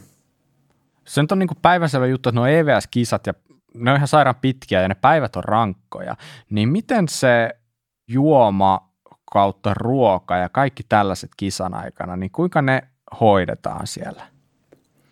Joo, ne tota, ruoka- ja juomahuolto, niin siellä on niin kuin, yleensä on, on niin kuin ruoka- ja juomahuolto kisoissa, että siellä on niin kuin, reittikarttaa merkitty, että minkä, minkä ekon jälkeen saa juomaa, juomaa lisää pulloon tai, tai evästä matkaan. Mutta sitten tota, kyllä pitää olla myös niinku omaa, omaa evästä, energiapatukkaa sun muuta mukana. Ja sitten myös miettiä se, että se niin kuin edellisen päivän tankkaus on ehkä kaikista se tärkein, että pitää vaan syödä ihan, ihan niin kuin hirveästi ja syödä oikein. Ja sitten kanssa, että aamulla, aamulla saa tarpeeksi, tarpeeksi niin kuin kaloreita päivää. Että kyllä se, se kulutus on niin kuin tosi kova niissä kisoissa. Onko siellä jotenkin rajoitettu sitä, että miten pystyy niinku huoltaa, että voiko sulla joku olla tuomassa sinne eväitä reitin varten, voiko joku olla fiksaa sun pyörää siellä missä vaan vaikka kesken reittiä, onko siellä jonkinlaisia rajoituksia näihin? On jo, on ihan kovatkin rajoitukset, eli käytännössä sä et kisan aikana saa ottaa keltään yhtään mitään niin kuin apua vastaan tai tavaraa vastaan, eikä sulla saa olla mitään kätköjä missään. Ja tota, ainoa, missä on niin kuin auttaminen sallittua, on sitten se niin kuin pitti, pittiarea, eli käytännössä ne teltat, teltat ja sitten se technical, technical assistance zone, mikä on siinä niin kuin kilpailukeskuksessa. Okei, okay, saako siellä olla joku oma hu- huoltaja mukana? Joo, Joo, siellä saa olla niin huoltaja mukana ja sitten siellä saa olla reppu, reppu missä voi olla niin lisää evästä ja yleensä se kisan aikana tullaan niin kerran käymään siellä. On niin semmoinen NS-huoltotauko tavallaan. Okei, okay, okei. Okay. Saako siellä auttaa niin kilpakumppania? Kilpakumppani saa auttaa, joo, ja kilpakumppanille saa antaa, antaa tavaraa, jos kaverilla meni rengas ja sillä jos sisuri, niin sille saa antaa sisuri. Joo, joo, joo. Itse asiassa just muistan se Jack Moore viime, viime sen, oliko se just siellä finaalissa vai missä se oli, kun se hakkasi sitä kehäänsä suoraksi ja joku siinä tarjoili sille jotain sisuria, sisuria niin tota, kertoo aika hyvin lain luonteen, että Joo. äärettömän kova homma ja se, niin kun, se on nimensä mukaisesti kestävyysajo niin, niin kuin kuskille kuin myös välineille. Et se on aika, aika raju bisnestä kyllä. Joo, että just se, että tavallaan, tavallaan pitää se pitää se niin kalusto miettiä myös sen mukaan, että mikä kestää sen koko kisan ajan, ajan että just sen takia niillä DH-renkailla ajetaan, että ne on se, mitkä kestää todennäköisimmin, että jollain kevyillä renkailla, mm. niin ne olisi kyllä hyvin helposti rikki tuolla. Kuinka paljon muuten, jos nyt kun tuo kestävyys nyt nousi vielä teemaksi, niin kuinka paljon muuten sä teet sun kaluston suhteen kompromisseja siihen suuntaan, jotta sä tiedät, että se kestää varmasti? No oikeastaan niin kuin, enemmän ehkä sitten se niin kuin huolto, että se pyörä on niin kuin sataprosenttisessa kunnossa, kun sä lähdet sinne päivään. Ja tota, ehkä niin kuin kompromisseja pitää tehdä just niin kuin renkaissa. E, e, e, kaikki haluaisi ajaa niin kuin kevyemmillä renkailla ja olisi, olisi kiva ajaa Joo. kevyemmillä renkailla, mutta ei vaan voi. Ja sitten samaten takana, takana ainakin itsellä pitää olla tuommoinen insertti, että se ei, ei iske vanteelle sitten niin paljon. Joo, just näin. Ne, tuleeko sulla itse käytettyä millaisia suojia tuossa kisan aikana? Joo, tulee, tulee käytetty, eli kisossa niin pakko olla full face, ja tota, se on niin ihan säännössä, ja sitten useissa kisoissa on myös niin määrätty se, että on pakko olla selkäpanssari ja äh, polvisuojat. Niin tota, yleensä on niin kuin, mulla on full face päässä, sitten mulla on semmoinen haarniska, mitä mä käytän, käytän niin kuin, käytännössä kaikissa kisoissa, paitsi tota, Skotlannissa en, en käyttänyt panssaria, kun siellä ei ollut mitään niin hirveän hirveän kovaa, kovaa maastoa ja siellä ei, ei ollut panssaripakkoa. Ja tota, sitten mulla on semmoiset niin kuin aika ohu, ohuet polvisuojat, mitkä on kivat polkea. Ja sitten ää, usein on myös määrätty, että on pakko olla hanskat kädessä. Okei. Okay. Onko, se, onko se kypäräpakko siellä, niin koskeeko se myös siirtymiä? Koskee joo, koskee myös siirtymiä ja siitä pidetään myös niinku kiinni. Et se on niinku, tulee kyllä aikasakkoa helposti, jos ajat, ajat ilman kypärää siirtymä ylös. Just näin. No hei, jos sä mietit niin kun suomalaisena tuolla EVS, ja varmaan nyt kaikki tietää heti, että tässä on niin sellainen pieni ero, että me asutaan Suomessa, jossa on hyvin tasaista, ja jos miettii vaikka Ranskaa, Italiaa, ihan mitä vaan näitä maita, niin siellähän löytyy aika paljon korkeuseroja niin kuin ihan vakiona. Niin miten sä, niin kuin, tavallaan tämä tuntuu hyvin absurdilta, että, että uskoksa oikeasti, että Suomesta voi päästä maailman huipulle? Uskon, uskon joo, mutta se vaatii vaan sen, että sä joko et asu Suomessa tai että sä vietät sun talvet ulkomailla. Et ei, ei se, niin kuin, vaikka siellä Kalpalinnassa onkin ihan sairaan hauskaa ajaa, niin ei itse sieltä kyllä saa sitä tarvittavaa vauhtia, mitä sä saat ulkomaille. Onko se just ne niin kuin pitkät mäet vai se jyrkkyys vai mikä se on? Kyllä se on niin kuin se äh, kolme asiaa, eli vauhti, vauhti pituus ja sitten jyrkkyys. Et se niin kuin, mm. tosi usein voi niin kuin suomalaisille, jos lähtee ulkomaille, niin saa kyllä ihan uuden käsityksen siitä, että mitä oikeasti jyrkkää. Että sekin niin kuin, jossain Suomen, Suomen DH-radalla tai Enduro-radalla, niin siellä voi olla yksi semmoinen niin jyrkkä kohta, mutta sitten jossain eväspätkällä esim, esim. tuolla Lathuilessa, missä oli ihan, ihan tosi tosi jyrkkää, niin siellä ne Suomen jyrkäpätkät oli sitä niin kuin perusrataa ja sitten siellä oli niitä jyrkkiä kohtia oikeasti. Että, ja se, että, että miten sä sitten ajat semmoista niin kuin jyrkkää, että siinä pitää se, että jos se jyrkkä kestää sen oikeasti monta minuuttia, niin siinä pitää, se ajoasentokin on sitten ihan erilainen, pitää pysyä siinä keskellä pyörää eikä vaan roikkua siellä takana. Niin, niin. mutta se on kuitenkin aika rajattu aika, mitä säkin pystyt olla reissus tällä hetkellä. Niin miten se aika, mitä sä vietät Suomessa, niin mit, mihin sä silloin keskityt, jotta sä pystyt pitää sun niin kuin, tavallaan henkisen puolen kondiksessa ja tie, tavallaan niin kuin tiedät tekevässä oikeita asioita, jotta sä tuut menestymään niissä kisoissa? Kyllä niin kuin talvella, talvella, kun on Suomessa, kun ei pääse oikein ajaa, kun on ihan hirveä keli tai lunta, niin paljon Swiftia, sitä tulee pulettua tosi paljon, ihan niin kuin peruslenkkiä ja sitten intervallien melkeissä. Ja sitten tota, paljon salia. Ja sitten kyllä mä niin kuin tykkään käydä kanssa talvilenkeillä. Ja sin, varsinkin tuolla sähköpyörällä on kyllä tosi kiva käydä ulkona ajaa talvella, kun on piikkirenkaat, niin, ja sitten sähköllä saa pidettyä sitä vauhtia enemmän siellä lumessa, niin se on kyllä tosi hauskaa ja se on ehkä sitten semmoinen niin kuin, semmoinen mentaali, mentaalipuolen niin kuin mm. breikki kanssa siitä telkkarin tuijottamisesta siinä Swiftissä. Just näin. Jos miettii suomalaisia EVSS, niin jossain vaiheessa tuossa oli sellainen pieni ajanjakso, milloin Lehikoinen kierti kisoja, nimenomaan Matti Lehikoinen, ja ajo muistaakseni sinne top 30 jonkin aikaa muutamia kertoja, oli tosi hyvä haippi päällä. Mitäs tällä hetkellä, onko siellä muita suomalaisia mukana kuin siinä? Uh, no toi Huikurin Ville ilmeisesti ajaa ainakin vissiin muutaman kisan tällä, tänä vuonna. En nyt ole ihan varma. Mutta tota, ja sitten tota, tuolta junnuista, niin uh, Joonas Purtola ja sitten Eerikki. Eerik Väänänen. Niin, tota, joo, Väänänen Eerik. Niin he tulevat myös vissiin ainakin muutamaan kisaan. Ainakin Valdi Fassa olivat ilmoittautuneet. Se on kyllä tosi kiva, että he pääsevät myös mukaan. Okei, okay. no siisti juttu. Hei, jota, nyt 2022 kausi on startannut, EVS-kisat on vielä tuolla edessä. Kun kattelee tuloslistaa, vaikka nyt sitten vuodelta 2021, ja sun sarjahan on tosiaan U21, ja eikö se ole niin, että sä ajat nyt ensi kauden niin kuin viimeistä vuotta siinä? Joo, ensi kausi niin kuin viimeinen, viimeinen vuosi siinä sarjassa, että sen jälkeen sitten elite. Nyt kun katseli tuota viime kauden tuloslistaa, niin sieltä löytyi ainoastaan kaksi tyyppiä, jotka oli sun ikäisiä tai nuorempia, jotka oli sun edellä.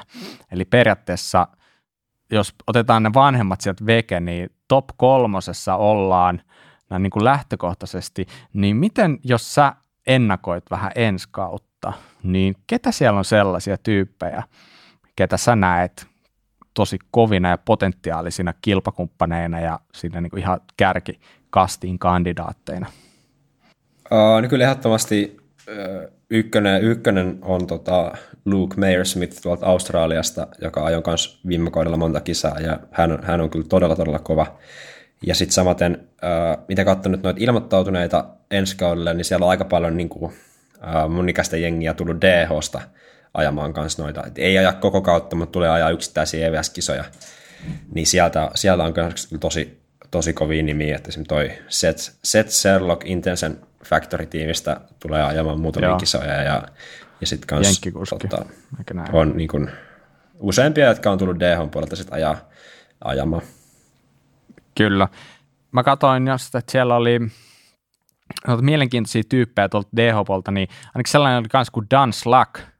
Se pisti silmään, on ilmeisesti ajanut ainakin jonkin verran viime kaudella ja DH-puolta saanut aika paljon kanssa näkyvyyttä. Ja tietenkin Jackson Goldstone, en tiedä, vähän epäilen, että ei ehkä hirveästi tule EVS ajaa. Mitä sä oot mieltä?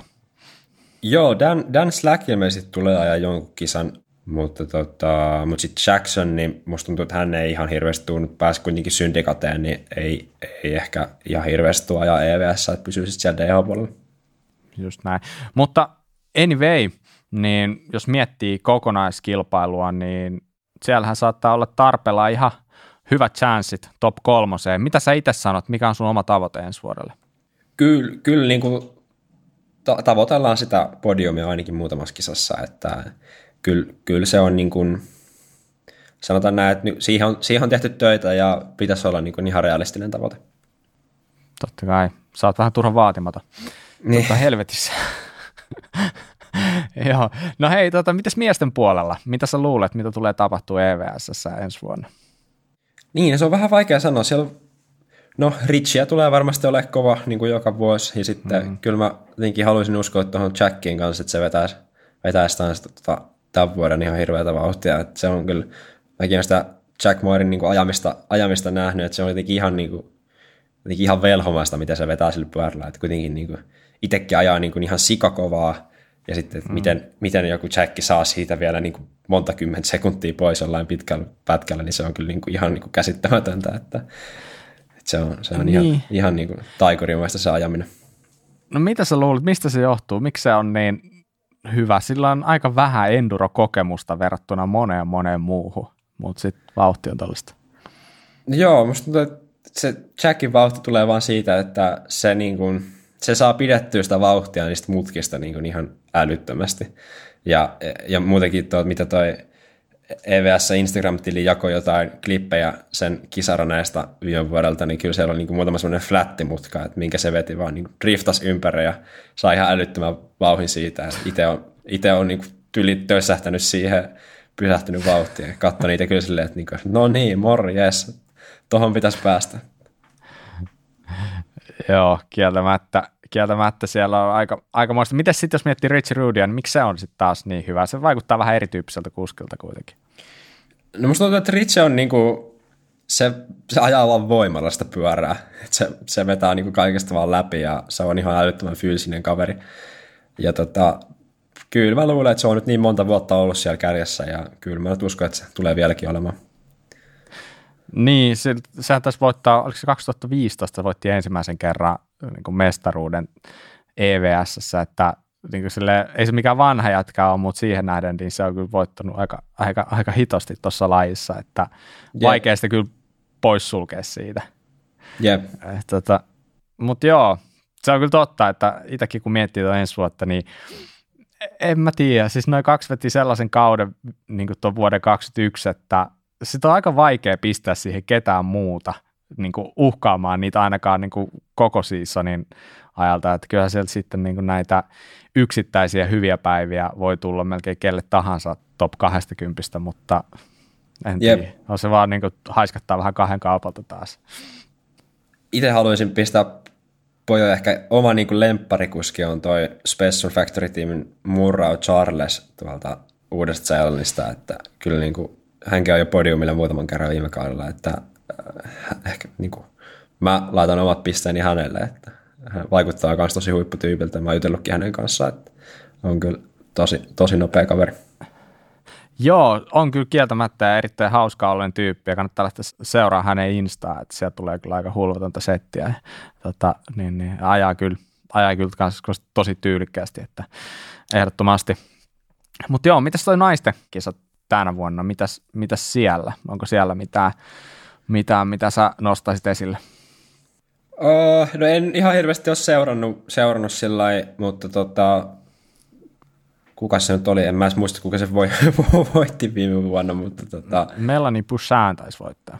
Niin, Melanie voitti, joo. Et kyllä, hän ajaa kyllä niinku tosi kovaa, ja hän on nyt kanssa niinku Florianin, Florianin kanssa samassa tiimissä tänä vuonna. Et kyllä mä haluaisin uskoa häneen, ja sitten tota, kans löytyy sieltä äh, Isa, Isabelle Lapierilta, niin kyllä mä luulen, että hän, hän tulee kans olemaan siellä niin kuin voittajasuosikäs. Mm. Joo, se on, no ranskalaiset on kyllä aika hyvin dominoinut nyt tässä muutaman vuoden ajan jo, mutta sitten taas niin miettii, että noita tulee noita nuorempia sitten esimerkiksi hyvä, esimerkiksi on tämä Harriet Harden, joka on aika paljon nuorempi trekkikuski ja tosiaan brittiläinen ajaa, ajaa tosi, tai musta aika fyysinen silleen, että silloin XC-tausta, oli muista nytkin ajamassa jotain XC-skabaa aika hyvällä, hyvällä sijoituksella, että jotenkin vähän veikkasin, että, että sieltä saattaisi olla tulossa ehkä nyt sitten ranskalaisten väliin joku, mutta kyllähän se on niin kuin Isabel Cordier, Melanie Bouchan, Morgan Sare, niin niitä nyt oikein poiskaan sit voi laskea, mutta toivotaan, ettei tule Ranskalle kolmosvoittoa. Ei sinänsä, että mä tykkäs Ranskasta, mutta olisi se nyt ihan kiva, kiva jotain niin. muutakin. Yep. Kyllä. Mutta hei, jos mietitään vielä vähän sun ensi vuotta ja tavoitteita. Sä sanoitkin vaatimattomasti, että podiumille jossain skaapassa. No joo, no toivotaan, että useammassakin. Mutta miten sitten, niin onko sä miettinyt sun tavoitteita yhtään pidemmälle tai tavallaan niiden tulosten ulkopuolelle? Miten, miten sä ajattelet, että jos ajattelee sun uraa, niin onko sulla niin kuin haaveita esimerkiksi joihinkin niin kuin tiimeihin, mitä sä luulet pitäisi tapahtua, että niihin isompiin tiimeihin olisi chanssiä? Kyllä, kyllä niin kuin siis, tavoite on ollut jo monta monta vuotta se, että saavuttaisi niin kuin ammattilaistason ja pääsisi niin kuin ammattilaiseksi, että saisi niin kuin käytännössä palkkaa siitä, että ajaa, ajaa pyörällä. Mm. Ja tota, siihen nyt tehdään kovasti töitä ja tämä niin kuin ensi kausi näyttää ainakin tällä hetkellä tosi hyvältä ja on niin kuin korkeat odotukset ja nyt pitää vaan ajaa, niin kuin, ajaa järkevästi kaikki kisat läpi ja saada hyvät tulokset ja koetetaan olla rikkomatta itteensä, että saa niin kuin koko kauden pakettiin hyvin ja kyllä mä niin kuin uskon, että jos, jos vaan saa niin kuin tuloksia ja ajaa sinne top, top kolmoseen ja pärjäisi niin kans tavallaan niin kuin kokonaiskisassa sitten hyviä, hyviä sijoituksia ajallisesti, niin tota, kyllä niin kuin ainakin toivoisi, että alkaisi jengi huomaamaan ja että saisit mahdollisesti jotakin, jotakin tiimikuvioa sitten ensimmäiselle eliitti, eliittikaudelle, mutta jos ei, niin sitten tuossa on niin kuin intti, intti on välissä itsellä ainakin vielä eessä ja, ja tota, se nyt olisi tarkoitus, tarkoitus ensi talvena käydä ja kyllä sitten niin eliteen lähdetään todennäköisesti ajamaan ihan samalla tatsilla, kun ollaan nyt tätä U21 ajettu. Miten toi tiimikuvio tuolla toimii maailmalla? Riittääkö se, että sä oot tarpeeksi kova kuski vai katsoako ne jotain muuta ja millä sä saat tietyllä lailla niiden niin kuin huomion aikaiseksi? No si- siitä on tosi, tosi vaikea sanoa, että tuntuu, että niissä on aika sisäpiirinen kuviot, että siellä pyörii samat äijät ja, ja, niin tota, ja kyllähän se niin kuin siellä U21-sarjassakin on niin kuin useampi tiimikuski, jotka ajaa niin kuin ihan kovan luokan tiimeissä, jotka jäi mulle viimekin kaudella jo, että et ei se niin kuin, niin kuin vauhdin, vauhdinkin pitäisi niin kuin riittää jo tiimiin, että e, e, kyllä se varmaan sitten se näkyvyys tai se, että pääsee niihin oikeisiin kuvioihin, kuvioihin sisään, niin tuoisi sitten vielä enemmän sitä niin kuin mahdollisuutta päästä johonkin sellaiseen mukaan. Niin se ei varmaan yhtään helpota, että sä oot suomalainen, että tavallaan ollaan sen verran ulkokehällä koko lajissa, että vaatii niin kuin aika kovan suorituksen ja ison paukun, että sä saat edes niin itse kunnolla näkyviin siellä. Joo, kyllä, kyllä niin kuin varmasti vaikuttaa se, että ollaan, on niin kuin Suomen lippu alla, että ei niin kuin täällä kuitenkaan, kun ei ole muita kuskeja aika ajamassa ja ei ole niin kuin mitään tiimiä, joka olisi Suomesta käytännössä mm. Tuolla EVS, niin, niin tota, kyllä se sitten niin kuin, kuitenkin tuntuu, että ne ranskalaiset, jotka pääsee sinne tiimeihin junnut, niin ne on sitten kanssa niin kuin ranskalaisissa tiimeissä. Että mm. Kyllä se taitaa enimmäkseen niin mennä. Mutta tota, tämä touhu niinku vie sulta äh, varmasti kaiken ajan, mitä sulla on käytössä. Mä oon käsittänyt, että sä, vaikka sä et varsinaisesti tässä tällä hetkellä rahaa saa, sä et voi ehkä kutsua itse ammattilaiseksi, mutta sä varmasti elät kuin ammattilainen, näin voisin kuvitella, niin äh, mikä, mikä sua motivoi tässä kaikessa?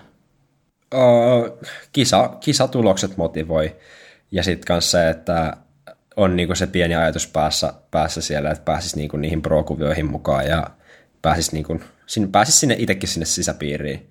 Että kyllä niinku, sitäkin niinku, ajattelee tosi paljon, että miten niinku hauskaa sit se kisaaminen onkin, kun on se tavallaan tiimi siinä ympärillä ja saa niitä muita kavereita sieltä.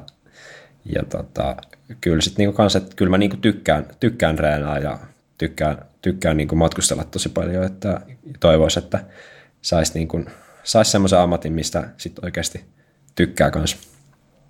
Joo, ehdottomasti. No hei, mi, mi, viisi vuotta tästä eteenpäin. Missä sä oot silloin? Niin, sitä on vähän vaikea, vaikea, vaikea ennustaa, mutta kyllä niin kuin sanotaan, että isoin toive olisi se, että viiden vuoden päästä ajaisin, ajaisin EVS niin kuin jossain, jossain tiimissä, mikä se sitten ikinä onkaan. Että se on se päällimmäinen toive ja sinne niin kuin tähdätä. No mitä se vaatii? Mitä, mitä pitää onnistua? Se vaatii hyviä, tai varmastikin niin kuin hyviä suhteita, suhteita sinne sisäpiiriin ja sitten ihan älyttömän, älyttömän kovaa reenausta ja niin kuin keskittämistä lajiin ja kaiken antamista sille ja tavallaan suunnittelemista muuta elämää sen, sen urheilun, urheilun pariin. Tai niin kuin oikeastaan urheilun ympärille, että pitää sen niin kuin mm. urheilun siinä ykkös, ykkösasiana niin kuin kaikessa. No niin. Kyllä se niin kuin kaikesta huomaa, että kyllä sä tosissaan oot ja sinnikäs ja määrätietoinen ja niin kuin tässä on tullut mainittua, niin on sun varmaan vähän pakko ollakin, jos sä mennät suomalaisena murtautuu tonne EVS-skeneen silleen, että sä pääsit sinne tehdastiimeihin mukaan, mutta sit, sitä me varmasti kaikki toivotaan, että se onnistuu. Hei, mä haluaisin oikeastaan vielä kysyä sulta tässä vaiheessa, että niin kuin on tullut selväksi, niin sä kierrät pitkän kauden, treenat paljon ulkomailla, sulla on pakko olla tukijoita, niin ketkä on sun tukijoita? Joo, eli nyt on ollut niin kuin, olla nyt neljäs vuosi niin tota, tuolla Mountain Bike Shopissa tuolla Helsingissä. Ja tota, siellä on liikkeen, liikkeen omistaja Sami Ojalainen ottanut kyllä tosi, tosi hyvin mut hoiviin, hoiviin ja on ollut kyllä niin kuin ihan älyttömän isona tukena. Ja ilman, ilman Samia ja Mountain Bike Shopia ei kyllä oltaisi tässä tilanteessa, missä nyt ollaan. Ja sitten samaten siellä on, on niin kuin Spessunkaan lähtenyt hommat hyvin, hyvin niin kuin, tai kuviot käyntiin, että Spessulta saa kyllä myös tosi hyvää tukea ja siellä on niin kuin paljon henkilöitä, jotka auttaa, auttaa asioissa ja, ja sitten on myös voimansiirto ja jarrut sun muut, niin tulee sitten Shimanon kautta, että Shimano on kanssa ollut tosi isona, isona apuna ja Shimanossa kanssa tosi, tosi hienoa se, että Shimanolla on teltat, teltat siellä EVSssä ja siitä saa sitten tekniikka-apua apua sieltä Shimanon teltalta. Et se oli myös viime kaudella tosi, tosi iso apu kyllä. Hienoa. Iso peukku kaikille tukijoille ja en tiedä, onko tukijoille vielä tilaa, jos sellaisia kiinnostuneita löytyy? Kyllä niin kuin kaikkein, kaikkein isoin tukija on niin kuin shoutoutti vanhemmille, että he on kyllä niin kuin ihan, ihan täysillä mukana ja tukemassa, tukemassa lajia, että, että se on kyllä niin kuin kuitenkin niin kuin tämä, mitä puhuttiinkin siitä kisabudjetista ja näin, niin kuitenkaan en saa niin kuin palkkaa, palkkaa kuitenkaan keltää vielä, että kyllä, kyllä niin kuin vanhe, vanhemmilla on iso, todella iso, iso rooli siihen, että pääsee, pääsee kisaamaan. Yes, hyvä. Hienoa. Nyt siirrytään sen verran eteenpäin, että tulee tämä meidän vinkkiosion korvannut tai suositteluosion korvannut syklin top tip. Eli ideanahan on se, että jengi, jotka kuuntelette tätä, kaikki kuuntelijat, niin te voitte lähettää meille vinkkejä, joista me valitaan joka viikko paras vinkki ja palkitaan se. Tai tarkemmin sanottuna sykli palkitsee. No niin. Nyt on taas viikko mennyt, on aika esitellä tämän viikon top tip. Ja sen on meille lähettänyt herra nimeltä Lauri. Ja tämä olikin itse asiassa aika sellainen vinkki, mitä en olisi tietenkään itse ajatellut ikinä, mutta hyvä, että Lauri sen meille vinkkas. Eli tämä on tällainen niin kuin sähköpyörän latausvinkki. Ja hän suosittelee tällaista äly-wifi-pistorasiaa, jonka pystyy kännykällä niin kuin aktivoimaan päälle ja pois. Ja tämä menee nyt tälleen. Mä luen ihan lainauksena Lauri viestin, koska mä en, mä en tätä saisi kuitenkaan teille kerrottua kovin järkevästi. Eli näin. Eli virrankulutuksen mittaava Wi-Fi älypistorasia. Tällä onnistuu automaattisesti akun lataus noin 70 prosentin varaukseen automaattisesti pidempiaikaista säilytystä silmälle pitäen. Itse olen ohjelmoinut Simanon 504 mAh akun kanssa virran katkeamaan alle 725 mAh virralla. Latauksen saa myös kätevästi uudelleen käyntiin kännykän appista kytkemättä erikseen latausjohtoja kiinni pyörään. Tällä saa myös mielenrauhaa ladata akkua varastossa, sillä virrat katkeaa laturista, kun lataus on valmis. Hintakaan ei ole kuin 15 euroa. Huhu, melkoinen vinkki Laurilta. Mun mielestä kuulostaa aika hyvältä, että sä voit pitää pyörää johdossa, mutta sitten se niin ei tarvitse koko ajan murehtia, että pamahtaako se akku siellä tai räjähtääkö koko taloyhtiö. Niin tuosta vinkistä niin palkitaan Lauri ja tällä viikollahan palkintona oli tällainen Racefacein Stash Tool Wrappi ja sitten Troy Lee Designsin Pipo. Ja ne meni nyt sitten Laurille. Mutta hei, eipä mitään. Pistetään uusi palkinto ensi viikoksi ja sen palkinnon meille voisi tässä esitellä syklin Tapsa. Moi Bobi. Hei, tällä viikolla palkintona syklin Top Tip-osiossa on Proon Competition jalkapumppu. Mittarilla löytyy tämä tuote ja erittäin näppärä ja tarpeellinen kaikille pyöräilyn harrasteilla. Ei muuta kuin tsemppiä ja hyviä vinkkejä tulille. Moro! No niin, kiitos Tapsa. Eli tällä kertaa meillä on siis Proon jalkapumppu palkintona. Hei, mitäs Tarppe, kun sä siellä painelit, sulla varmaan jalkapumppu on aika kovalla käytöllä, mutta lähinnä mua kiinnostaa se, että kuinka tarkka sä oot muuten sun rengaspaineesta? Joo, tota, äh, mulla on niinku semmoinen vakiopaine on, että 1.9 takana ja 1.5 eessä.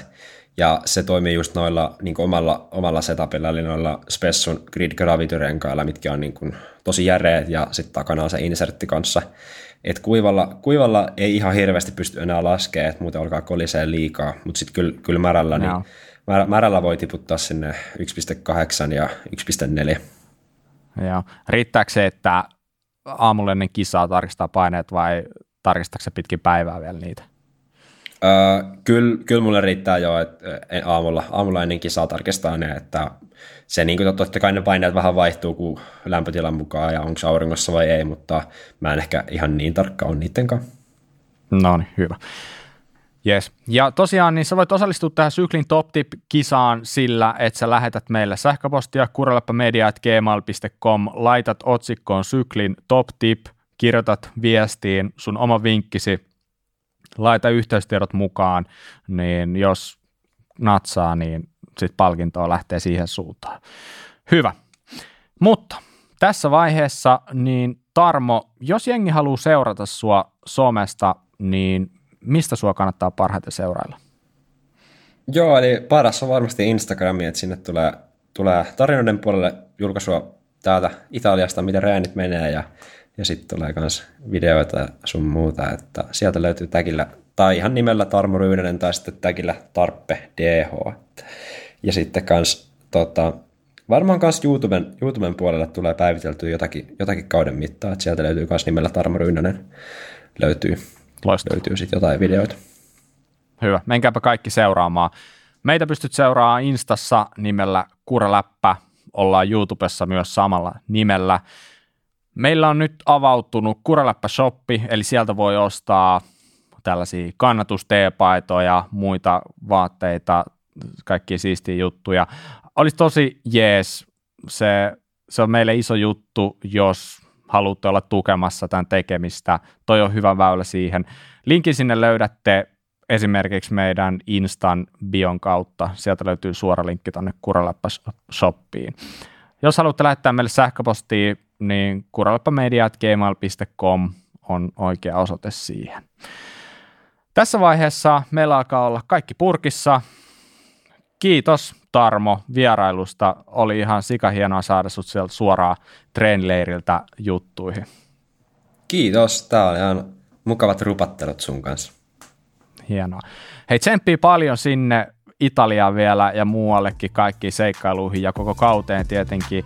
Ja kiitos kaikille kuuntelijoille, jotka jaksoitte kuunnella tähän asti. Lopetellaan tältä erää, palataan taas ensi viikolla asiaan. Moi moi!